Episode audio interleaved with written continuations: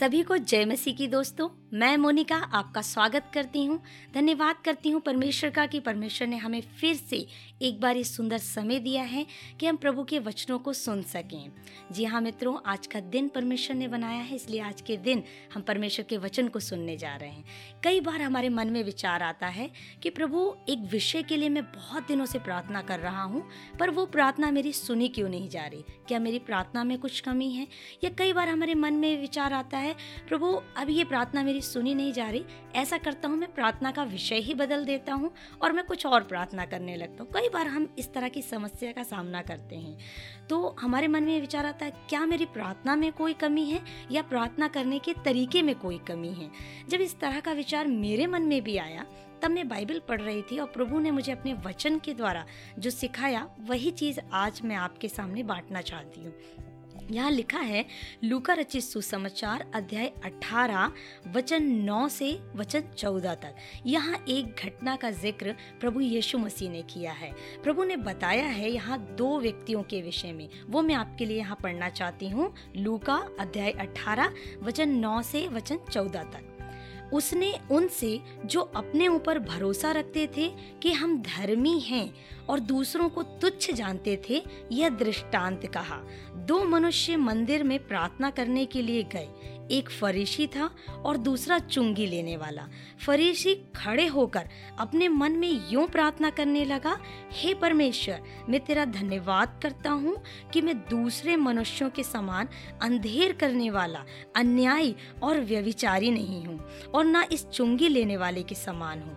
मैं सप्ताह में दो बार उपवास रखता हूँ। मैं अपनी सब कमाई का दसवां अंश भी देता हूँ, परंतु चुंगी लेने वाले ने दूर खड़े होकर स्वर्ग की ओर आँखें उठाना भी न चाहा। वरन अपनी छाती पीट पीट कर कहा, हे परमेश्वर, मुझ पापी पर दया कर। मैं तुमसे कहता हूँ कि वह दूसरा नहीं, परंतु यही मनुष्य धर्मी ठहराया जाकर अपने घर गया, क्योंकि जो कोई अपने आप को बड़ा बनाएगा, वह छोटा किया जाएगा, और जो अपने आप को छोटा बनाएगा, वह बड़ा किया जाएगा। परमेश्वर अपने वचन के पढ़े और सुने जाने में हम सभी को आशीष दे। मित्रों, इस घटना से, इस दृष्टांत से प्रभु हमें कुछ बातों को सिखाना चाहते हैं, जो मैंने सीखी, वही आपके सामने बांटती हूँ। मैंने ये सीखा, प्रभु यहाँ यहाँ दो व्यक्तियों का जो ज़िक्र कर रहे हैं, पहला व्यक्ति था फरीशी, जो मंदिर में, आराधनालय में प्रार्थना करने के लिए गया। प्रभु ने बताया कि जब वो प्रार्थना करने गया तो वो खड़ा होकर अपने मन में प्रार्थना करने लगा। कई बार जब हम प्रार्थना करने के लिए परमेश्वर के समीप जाते हैं तो हो सकता है, हमारी परिस्थिति भी कुछ ऐसी ही है, हम परमेश्वर के समीप बैठना ही नहीं चाहते हों।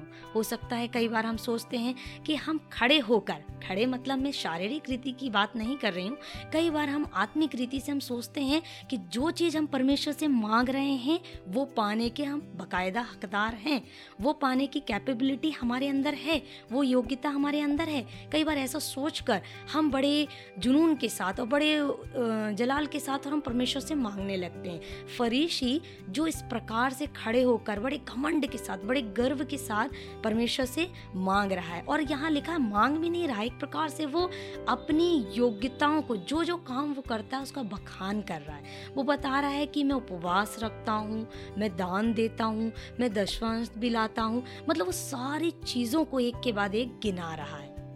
कई बार जब हम प्रार्थना करते हैं, क्या हम भी ऐसा करने लगते हैं? हम भी कहते हैं कि, प्रभु, देख हम धर्मी हैं। प्रभु, देख हमने ये किया। प्रभु, हमने दान दिया। प्रभु, हमने ये भलाई की। हमने वो किया। हमारी प्रार्थना को तो सुन लेना। याद रखिए, परमेश्वर हमसे कहता है कि हम नम्र बने। दीन बने। हम परमेश्वर चाहता है हम उस नम्रता के स्वभाव को धारण करें। जैसा कि उस चुंगी लेने वाले ने किया। चुंगी लेने वाला वह व्यक्ति जो जो समाज की दृष्टि में तुच्छ गिना जाता था, जो समाज की दृष्टि में कैसा व्यक्ति गिना जाता था, जो दूसरों का हक, अधिकार को मारता हो, ऐसा व्यक्ति गिना जाता था। लेकिन देखिए उसके प्रार्थना करने के तरीके को। वो किस तरह से प्रार्थना कर रहा है? वो वचन कहता है, बाइबल इस प्रकार व्याख्यान करती है कि वो जिस समय मंदिर में गया, वो दूर खड़े होकर मतलब वो अपने अंदर इतना भी अपने आप को योग्य नहीं समझ रहा, वो कह रहा है, प्रभु, मैं तेरे समीप आने के भी योग्य नहीं हूँ। मैं तो अधर्मी पुरुष हूँ। प्रभु, और वो स्वर्ग की ओर लिखा है कि आँखें उठाना भी ना चाहा। मतलब उसके अंदर ना तो कोई घमंड यहाँ प्रभु बता रहे हैं और ना ही कोई गर्व यहाँ पर बता रहे हैं। कह रहे हैं कि वो छाती पीट पीट कर एक पश्चाताप वाले हृदय के साथ प्रार्थना कर रहा है। बाइबल इस प्रकार से कहती है कि यदि एक लाचार व्यक्ति प्रार्थना करता है, टूटा हृदय जब प्रार्थना करता है, परमेश्वर उसकी प्रार्थना को ज़रूर सुनता है। चुंगी लेने वाला जो व्यक्ति है, वो टूटे हृदय के साथ, पश्चातापी हृदय के साथ परमेश्वर के पास गया है और परमेश्वर से उसकी दया को मांग रहा है। दया जो सारी चीज़ों से उत्तम है। जब परमेश्वर की दया मिलती है, किसी और चीज़ की ज़रूरत हमें होगी ही नहीं, क्योंकि दया के साथ सारी चीज़ें परमेश्वर हमें देंगे। चुंगी लेने वाला कहता है, हे परमेश्वर, मुझ पापी पर दया कर। वो अपने आप को परमेश्वर के सामने पापी कहकर अंगीकार कर रहा है। संत पॉलिस, जिन्होंने नए नियम में सबसे ज़्यादा पत्रियों को लिखा, जिन्होंने लोगों को, आत्माओं को बचाने में सबसे बड़ा माध्यम जो बन गए प्रभु की ओर से, वो कहते हैं कि, हे परमेश्वर, मैं संसार का सबसे बड़ा पापी हूँ। क्या हम जब प्रार्थना करते हैं, हम परमेश्वर के पास नम्र हृदय के साथ आते हैं, दीन हृदय के साथ आते हैं, या फिर उस फरीशी लेने वाले के समान हम दूसरों को तुच्छ समझता हुआ आते हैं? बजाय इसके कि हम प्रार्थना करें और दूसरों के लिए आशीष को मांगे, क्या हम ऐसा कर रहे हैं कि हम दूसरों को तुच्छ समझ रहे हैं? परमेश्वर कहता है कि जो दूसरों को तुच्छ समझ रहा है और अपने आप को धर्मी समझ रहा है, वो व्यक्ति कभी भी बड़ा नहीं किया जाएगा। चुंगी लेने वाला वाला व्यक्ति अपने आप को नीचा करता है, अपने आप को छोटा, अपने आप को हम्बल नम्र बनाता है।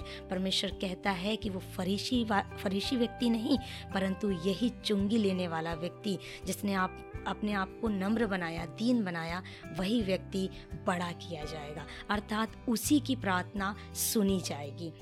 आज हमारी प्रार्थनाएँ कई बार अनसुनी क्यों रह जाती हैं? कई बार ये कारण भी हो सकता है कि हम अपने आप को कुछ ज़्यादा ही बड़ा समझने लगे और दूसरों को अपने दृष्टि में तुच्छ समझने लगे आइए हम भी परमेश्वर के सामने गिड़गिड़ाएँ, नम्र हृदय के साथ, दीन हृदय के साथ जाएँ और परमेश्वर से कहें कि, हे परमेश्वर, मुझ पापी पर दया कर। क्योंकि वचन कहता है कि जो नम्र हैं, वे पृथ्वी के अधिकारी होंगे। परमेश्वर उन्हें अधिकारी बनाएगा। किन चीज़ों का जिन्हें आप प्रार्थनाओं में आज मांग रहे हैं, जिनके लिए आज परमेश्वर के सामने आप गिड़गिड़ा रहे हैं। याद रखिए, परमेश्वर नम्र है, परमेश्वर चाहता है हम भी नम्रता का स्वभाव धारण करें।